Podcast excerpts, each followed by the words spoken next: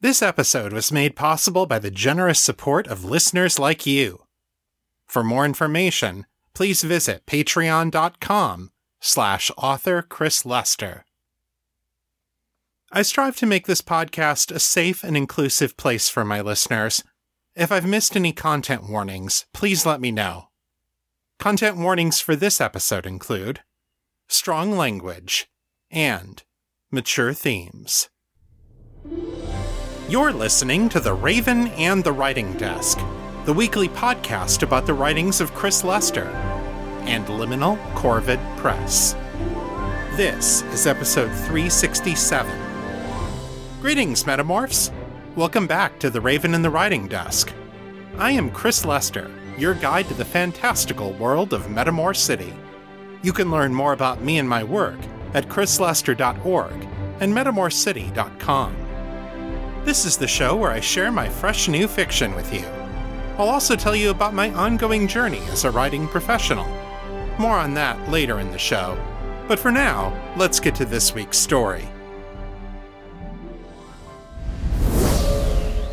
Today I'm bringing you Chapter 18 of Honor Reclaimed by L.C. Williams.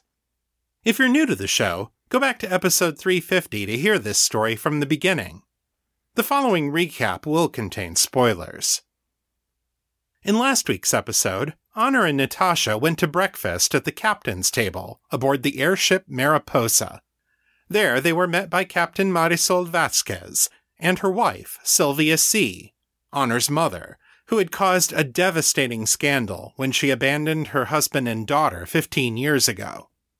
But Honor has more sympathy for her mother's situation than she used to. She too knows what it feels like to want something you are told you are wrong for wanting, to feel trapped in a life bounded by other people's norms and expectations.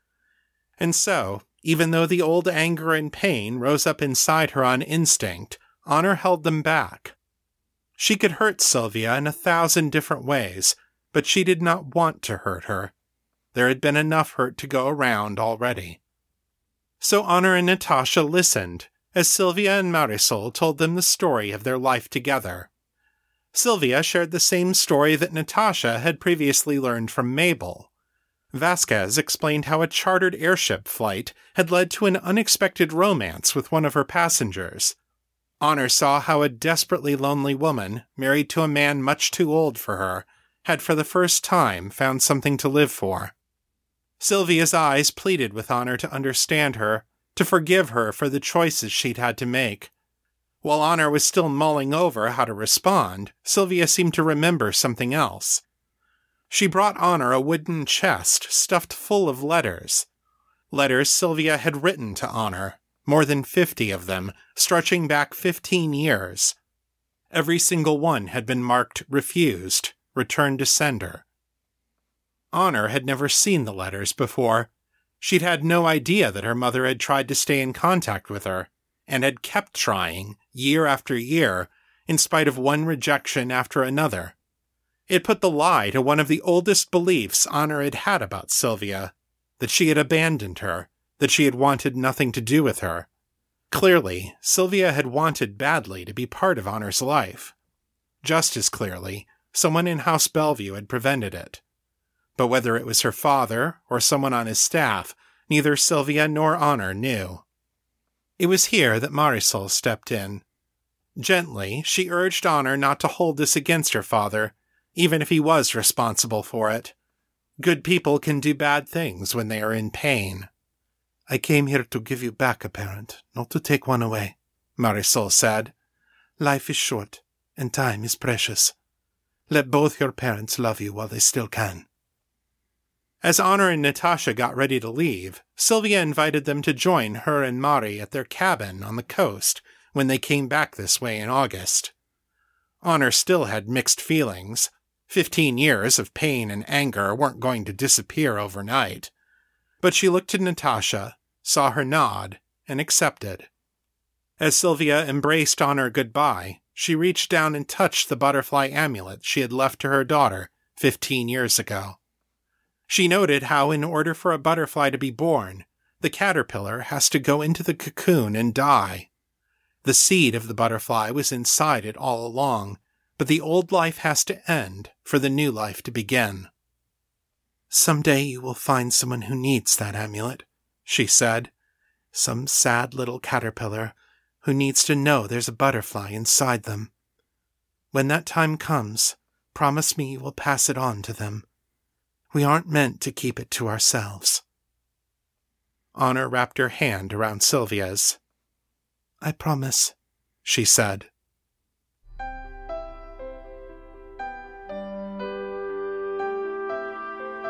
Honor Reclaimed The House of Bellevue, Book 3 by L.C. Williams. Narrated by Vivian Ferrari.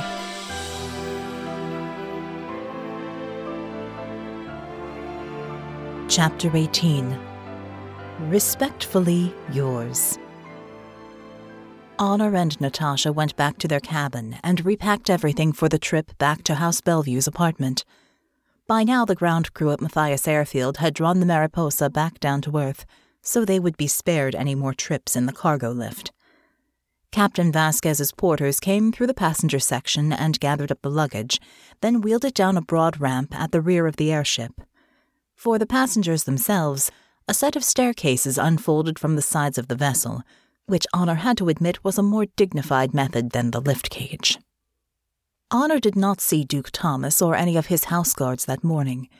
She wondered if they had stayed at the chateau overnight, as her father had, or if they had just disembarked early.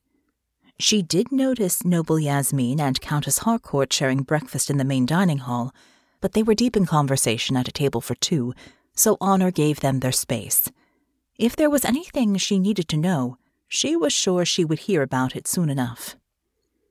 A line of carriages stood waiting beside the Mariposa as they descended the stairs to the grassy ground of the airfield.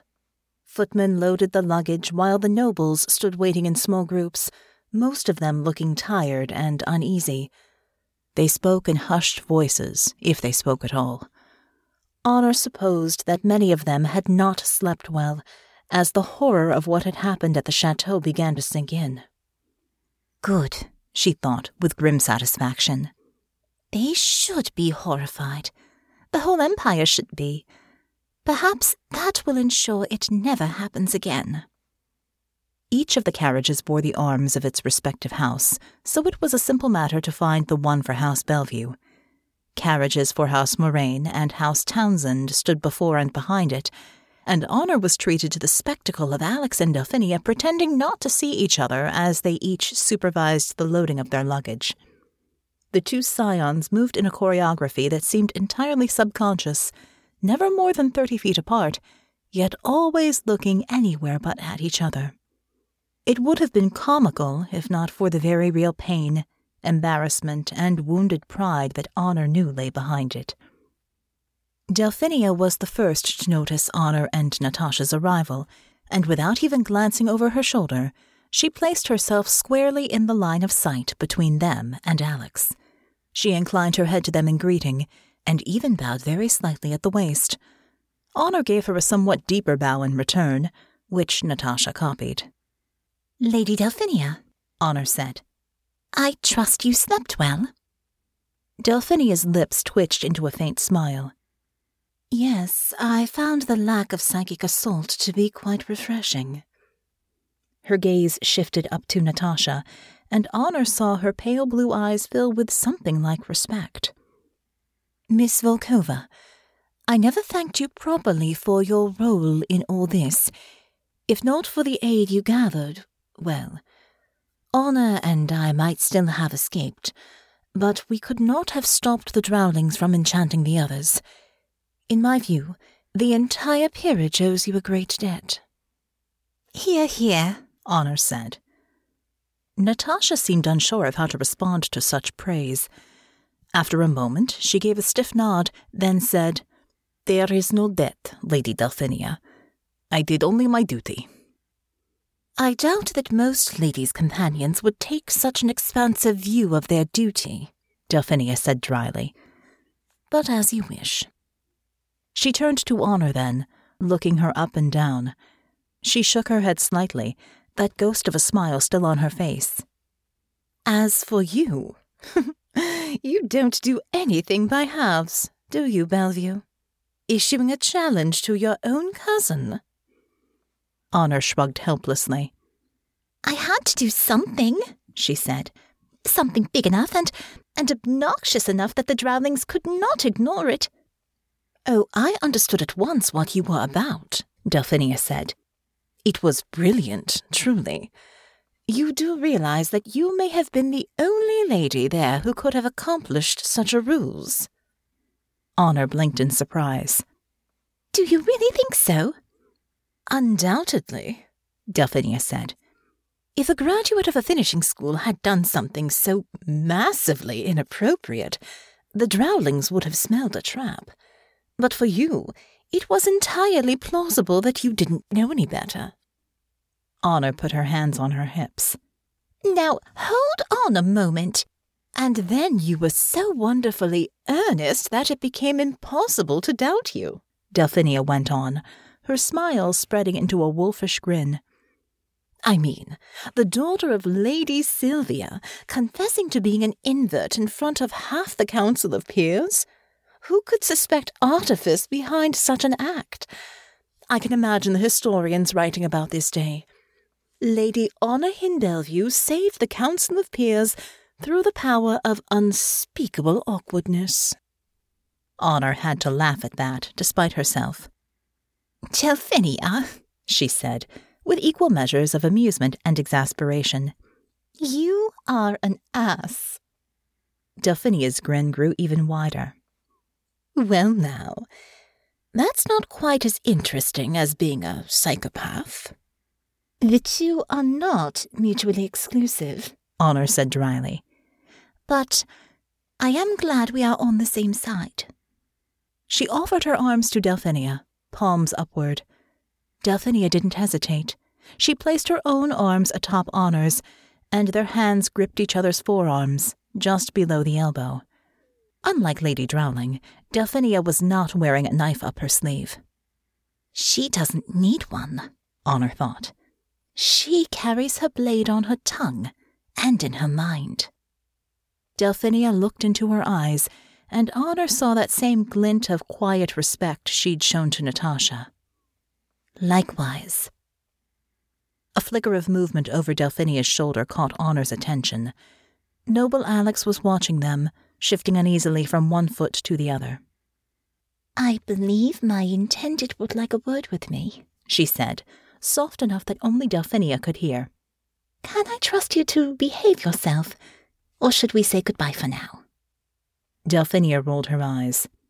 Best not to tempt fate, I think. Until next time, Lady Honor.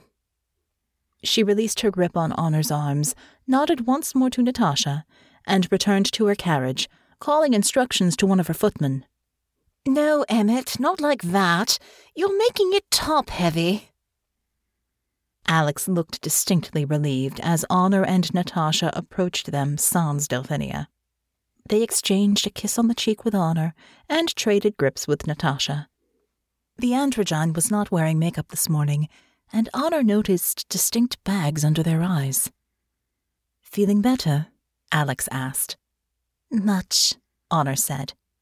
Though the family reunion was unexpected, I'm told I have you to thank for that. Alex winced. Mamma told me just this morning about Lady Sylvia's little game of dress up. If I had known any sooner, I would have warned you. Was breakfast terribly awkward? Honor considered. A bit awkward, she conceded. But necessary, I think. I have a few answers and several pressing new questions. I haven't decided how I feel about it all yet. Fair enough. Alex said. Relationships with parents can be challenging at the best of times. They took her hand in both of theirs, squeezed it gently. I know it can't be easy, choosing whether to let her back into your life or not. Whatever you decide, I shall support you. Thank you, Honor said, squeezing Alex's hands in return. So where are you off to now? More campaigning for the Veterans Bill? Not today, Alex chuckled. After everything that's just happened, I think we'd be best to step back and let the dust settle a bit. They paused a moment, then added, Plus, frankly, I'm exhausted. I, uh, didn't sleep very soundly last night. Honor clicked her tongue in dismay. Oh, airship travel doesn't agree with you? Possibly, Alex admitted. Though it was more the fact that I was stuck on the Mariposa while you all went to save the Council. They averted their eyes then and worried their bottom lip between their teeth for a moment. It reminded me too much of the war, watching others be sent into danger while I was left behind. Only it was worse, because this time it was you. Honor reached up and touched Alex's cheek. As I recall, in the war, you were left behind to care for the wounded. There is more than one way to be a hero, dear Alex. Perhaps so. They smiled, looking a bit self conscious but still pleased. Would you like company for the ride home? I always enjoy your company, Honor said gently. But no, not this time. I have a personal matter to attend to, and as you have just pointed out, you need to rest. So go rest. She kissed them softly on the lips and hoped it would take any sting out of her words.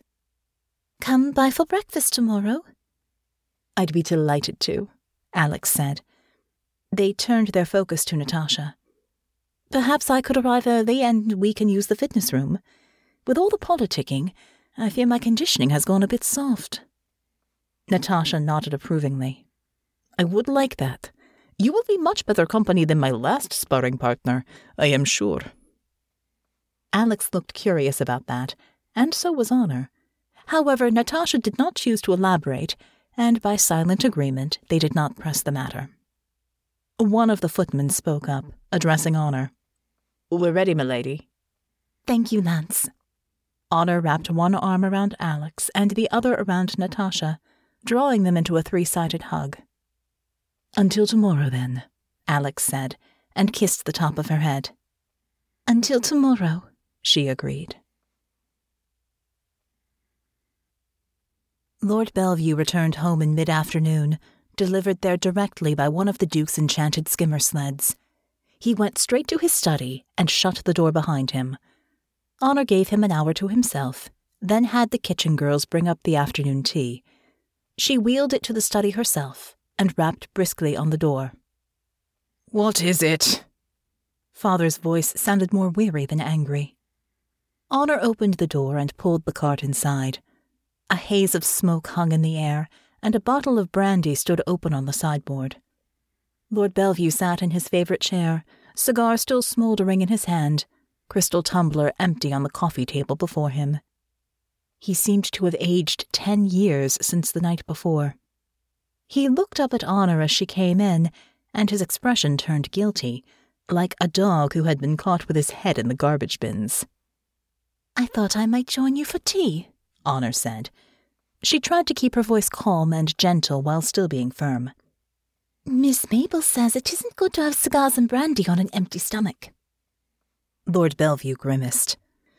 Miss Mabel should mind her own business, he muttered but he put out the cigar and beckoned Honor to come over. She set out the trays of biscuits, crudités, and finger sandwiches, poured the tea for both of them, then took a seat in the chair beside his. She filled a plate for herself and, seeing that father still had not moved, did the same for him. He took the food from her with a quiet, thank you. And for some time they ate and drank tea in silence. Honor waited until her first cup was empty before speaking. How are you feeling, father? Lord Bellevue let out a sharp, bitter laugh. how am I feeling? Like a damned old fool. That's how I'm feeling. He bent forward and set down his plate and teacup, then seemed to deflate, letting out a long, heavy sigh. My own kin plotting against me, and I didn't see it. Worse, plotting against you. He shook his head. I looked up to Tyrrell, admired him, valued his counsel, and then he does something like this. He sat back in the chair again, letting out a soft groan that might have been from pain or dismay, or both. Hmm. One would hope that growing older means growing wiser, too. But no, it appears that I will end my leadership of this house the same way I began it, as warning to others about the dangers of poor judgment. He fell silent again. Now that he had given voice to these dark and bitter thoughts, it seemed he could think to say nothing else. When Honor was sure he was finished, she said, Father, I don't think that's very fair to yourself. Lord Bellevue let out a quiet snort. Isn't it? No. Honor reached over and took his hand, running soft fingers over his gnarled and weathered ones. I have seen every inch of our lands, and you have administered them well. The fields still give a good yield, the livestock are healthy, and the forests have not been depleted. But even more than that, I have seen the way you treat your people. You are kind and fair to all the staff. You raised me to adulthood yourself, and never took another wife, because her children could have displaced me from my inheritance. Lord Bellevue looked up at her in surprise. I never told you that. Honor smiled. You didn't need to. Our library is full of stories about wicked stepmothers and displaced heirs. She squeezed his hand. You are a good Baron father. You have a gentle and nurturing spirit. Men like Cousin Tyrrell might call that feminine and confuse it with weakness, but it is a strength. If they took advantage of your trust, that reflects on them, not you. He smiled thinly. Well, I appreciate your kind words, Honor dear, but I think you're a bit biased where your old father is concerned. Not that biased, Honor said dryly. In point of fact, I came in here intending to be cross with you about something else entirely, but you are berating yourself more than enough for the both of us. That got his attention. He sat up straighter and turned a little in his chair to look at her directly. I think you had better tell me, regardless. Honor nodded once. She reached down to the bottom shelf of the tea cart and pulled out Lady Sylvia's chest of letters. The sight of the old box made Lord Bellevue lean forward. His eyes narrowed in interest. What have you got there? he asked. In answer, she opened the chest. Over the past few hours, she had read all of the letters, placing them back in the box in reverse order so that the oldest was on top. Unlike the others, this one had been addressed to Lord Bellevue. She passed it over to him. Inside the envelope was a two page letter for Honor and a shorter message addressed to him. The paper was crisscrossed with dozens of intersecting lines, as if it had been crumpled and then ironed flat again. With a palpable sense of unease, Lord Bellevue unfolded the letter and began to read. Dear Harold, I hope this letter finds you well, or as well as can be expected. I have received the notice of divorce, and from the bottom of my heart, I thank you for not contesting this. I hope in time that you will find freedom in it, as I have. I shall not apologize for my decision. I have only corrected the grievous error that my father committed in arranging the match between us, an error that harmed you as surely as it did me. Yet I cannot wish that it had never happened either, for it produced our beloved honor, perhaps the only good and pure thing I have ever brought into this world, and the only one it pains me to leave behind. Each day when I wake, I must remind myself that this life is no place for a child, and that the choice to leave her at Bellevue was the best thing for her. My heart aches, but between yourself and Mabel, I know that I leave her in good hands. I have enclosed a letter that I wrote for her. I will understand if it is too painful for you to read it to her, and she may not understand much of it now, in any case. But if you will entrust it to Mabel, I am sure she will keep it safe until the time is right. If you should wish to reply to this letter, we intend to use this address as a central hub for our shipping runs until at least next spring. Any correspondence sent here should reach us within a month, at the latest. I will endeavor to keep you informed of any changes. Respectfully yours, Sylvia. With trembling hands, Lord Bellevue set the letter back down on the coffee table. He cleared his throat and wiped furtively at his eyes. Do you remember this letter? Honor asked, her voice low and gentle. Of all of the letters in the box, it was the only one that had been opened and resealed, the wax bearing the mark of House Bellevue. I. I do remember, he said, his tone hollow. I remember reading that first paragraph, and then being so angry that I balled it up and threw it across the room. I. I don't think I ever looked at the rest. Why were you so angry? Honor asked. He spread his hands, which still trembled slightly. Because I was a foolish man whose pride had been wounded. This. this woman, this girl half my age, had broken her pledge to me, had run off with a commoner, had been shamed, excoriated, stripped of every privilege in punishment for her transgression, and she called it freedom. She had the the temerity to be happy, to wish me well, to thank me for the divorce as if I had done her a great favor. As if the scandal that nearly destroyed our house had been a good thing. He shook his head wearily. I couldn't understand it at the time. I wanted her to suffer for what she had done, as if that would make anything better. Slowly, Honor nodded.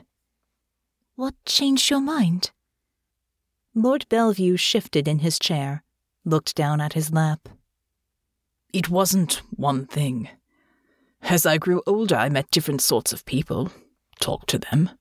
Some of them were kind enough to tell me things I needed to hear. I read a great many books, as you know. In time, I gained enough distance from my own past to look at it more objectively. He looked up then, and his eyes were distant, thoughtful and haunted. I believe the most important moment came about five years ago, when we were renovating the east wing of the house. There was this box of old baubles that had been pulled out of the cabinets, things the staff wasn't sure what to do with. Mabel and I were going through them together, deciding what to keep and what to throw away. And there was this old healing charm in there.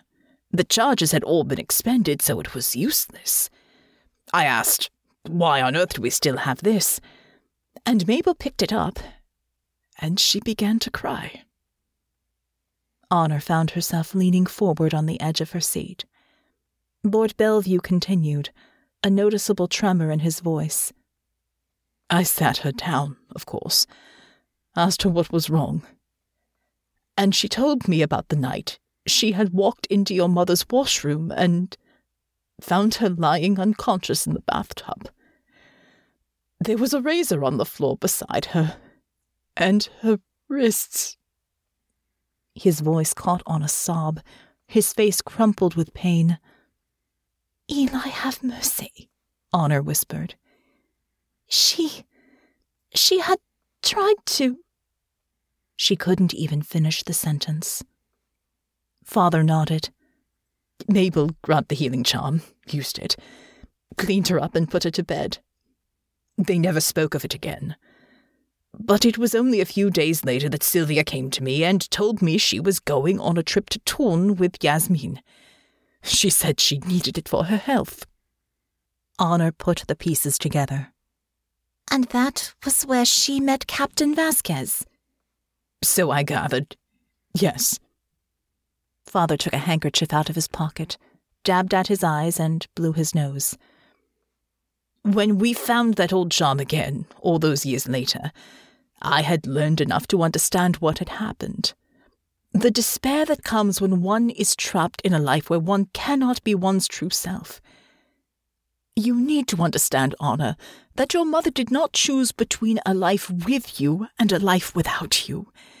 She only chose between, well, two kinds of absence, one much more permanent than the other. A chill ran through Honor's whole body at that. In another world, if the Drowling's plan had succeeded, that might have been me. Her eyes fell on the envelope. What happened to the letter after you crumpled it? Obviously, it made its way back to us somehow. Lord Bellevue grunted. Our butler at the time, Bryson, he asked what should be done with it. I told him he could send it to the ninth hell for all I cared. He picked up the envelope again, tracing his finger over the refused stamp with its faded red ink. I suppose he thought this would dissuade her from sending anything else. Honor reached into the chest and pulled out the rest of the letters. It didn't, she said, and passed them over to him. Lord Bellvue's eyes widened as he saw the thickness of the stack.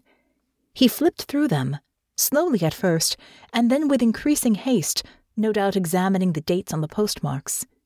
His face held a growing look of horrified realization. When he reached the last one, he sat back heavily in his chair, looking stunned. You had no idea she was writing to me, did you? Honor asked. Slowly he shook his head. No. Bryson he must have given instructions to the rest of the staff, standing orders to refuse any letter that came from her. No one would have questioned it. He sighed. I would ask him, but. I know, Honor said softly. Bryson had died of a stroke when she was eight years old. He was buried in the family cemetery at the estate. Carefully, Lord Bellvue handed the letters back to Honor. Have you read them all? I have, Honor said. She placed the letters back inside the chest and closed the lid. They are. Well, it's a great deal to digest. She looked down at her hands. I spent so long hating her. Or rather, hating a version of her that lived in my head, based on stories that other people had told me. Now I learn that there's this whole other person who was something quite different from what I'd imagined, and that she's been trying to talk to me for 15 years. It is disorienting. I can imagine, Lord Bellvue said. He looked as if he wanted to ask something else, but then thought better of it. She wants to see me again, Honor said after a moment. To try to have a relationship. Father nodded, his expression carefully neutral. Is that something you want? Honor gave him an apologetic look. Would it be terribly painful if I said yes? To her surprise, her father chuckled. Fifteen years ago? Most likely, yes. Now? He shook his head. I am old, Honor. You will not have me much longer. No, don't deny it. We both know it's true. But your mother has many years ahead of her, Eli willing. You will not have the relationship you might have had if she had raised you. But there is still time to make something worth having. He reached over and took her hand again. It may not be easy. The life she has lived these last fifteen years. Well, you've read A Life in the Clouds, so you know it isn't all romance. It's hard work among hard people, and to thrive and prosper in that world, she would have to develop a hardness herself. I can't say how that might have changed her, but I'm sure she isn't the same Sylvia I knew. He smiled slightly. But if the core of that Sylvia has survived, then she is a person worth knowing. If I were in your shoes, I think I would try. Honor smiled back and covered their joined hands with her free one. I appreciate the advice, Father. Thank you. You're very welcome, my dear. He took his hand back, braced both hands on the arms of his chair, and levered himself slowly to his feet. And. Mm, oh, thank you for reminding me that I have better things to do than sit here feeling sorry for myself. The council is meeting tomorrow, and we have work to do. He began moving toward the door and gestured for Honor to follow. She rose to her feet and did so. We? she asked. You and I, you mean? He glanced over his shoulder and his eyes twinkled. What else would I mean? he asked, and the lightness of his tone belied the momentous weight of those words. Come along, my dear. Things are about to become very interesting.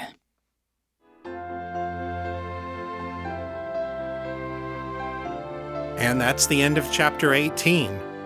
One more chapter remains in the House of Bellvue. Come back next time, and you'll find out what becomes of Honor, Natasha, and Alex as they face the future together. Plus, you'll hear a special afterword from Dr. Williams herself.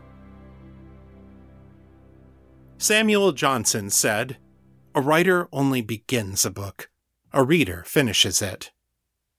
So, let's see what I've begun this week. It's time for the weekly writing report.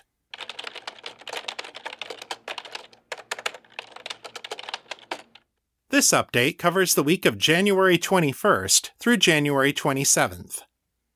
I wrote 5,809 words this week, over the course of 7.5 hours, for an average writing speed of 775 words per hour.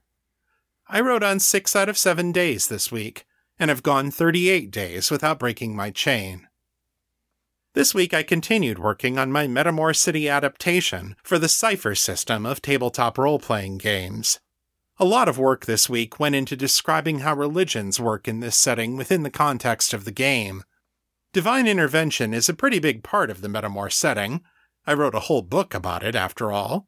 So it was important to figure out how that would express itself in the game. Fortunately, the Cypher system is pretty much ideal for this, because one of its core mechanics involves giving the characters powerful special abilities, called ciphers, that can only be used once. Sometimes these ciphers are physical objects, something like a magic scroll, or a potion, or a high tech experimental gadget, or even something as mundane as a grenade. And all of those are appropriate for Metamor.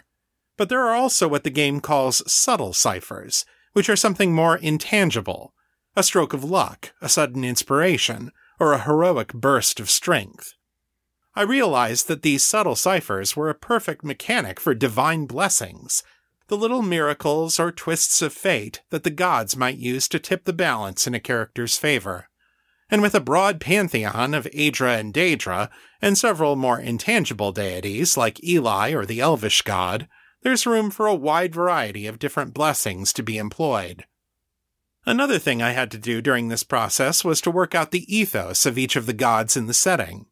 What are the teachings that they want their followers to live by? What's really important to them? For some, this was easy. I'd done lots of work in the past to flesh out the ethos for, say, Suspira. But others I haven't thought much about since I first created the Pantheon 25 years ago. I think I might share this part of the work on the Patreon feed. It could be an interesting peek behind the curtain. Between last week and this week, I've written more than 10,000 words in the Cypher System document. When the time comes to start playtesting, I'll let you know how it goes. If you'd like to share your thoughts about the show, send your feedback in text or audio to metamorcityfeedback at gmail.com. To leave a voicemail, dial area code 641 715 3900 then enter extension 255082, followed by the pound sign. My Facebook is facebook.com slash author Chris Lester. The fan group is Fans of Metamor City on Facebook, and our Discord server is Metamor City. I'm there pretty often, so come say hi. If you like this show, please consider leaving a review at Apple Podcasts, Stitcher, or Podchaser.com. It really helps people find the show. That's all for this week. I'll be back next time with more fresh new fiction. Until then, keep it on the bright side. This is Chris Lester, signing out.